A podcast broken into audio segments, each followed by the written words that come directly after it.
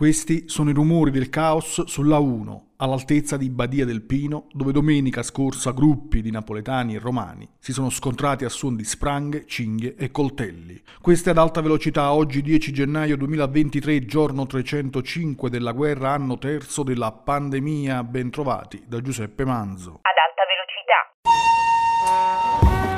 velocità. Notizie e pensieri pendolari.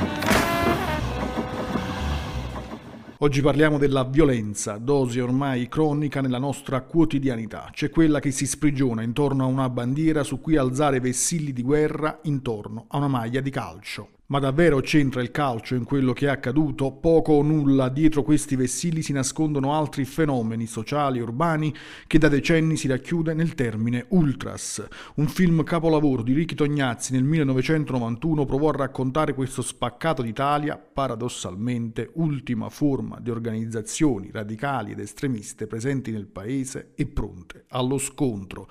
Ascoltiamo la voce di Claudio Amendola, protagonista in quel film. Ma allora lo sai che c'è? Io arrivo pure a capire quelli che vanno allo stadio e menano, perché no, la voglia di fare no. quello che fanno, te la sparano dentro a forza come la botta d'eroina. Insomma, io mi sono rotto i coglioni di padroni, mi sono rotto i coglioni della gente che mi ammagna in testa.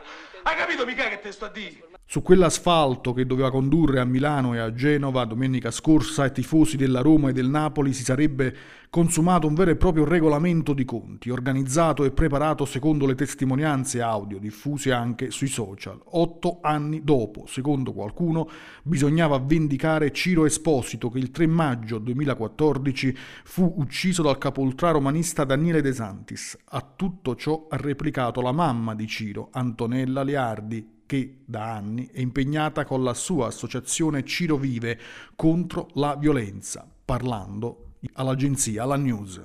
La mia reazione purtroppo mi ha riportata indietro nel tempo, eh, perché ogni volta che vedo queste scene purtroppo mi riportano al giorno che mio figlio è stato sparato. Una ferita che non si è mai chiusa, però che in queste circostanze si apre e sanguina. È un dolore perché io mi ricordo quel, quel, giorno quando seppi la notizia di Ciro che era stato sparato, no? che era ferito grave, le mie urla arrivarono al settimo cielo. Quindi il pensiero che una mamma, una fidanzata, una moglie avrebbe mai potuto provare il dolore che ho provato io.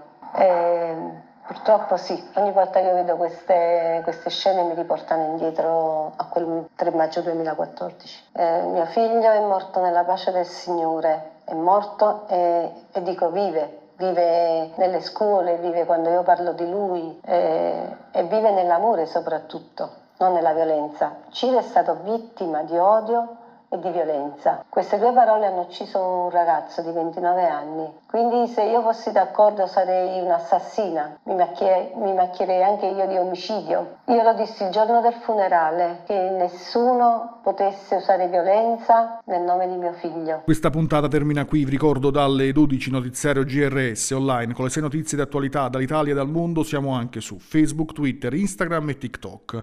Prima di salutarvi, ecco cosa scriveva Edoardo Galeano. Non c'è niente di meno vuoto di uno stadio vuoto, non c'è niente di meno muto delle gradinate senza nessuno. Giuseppe Manzo, giornale radio sociale.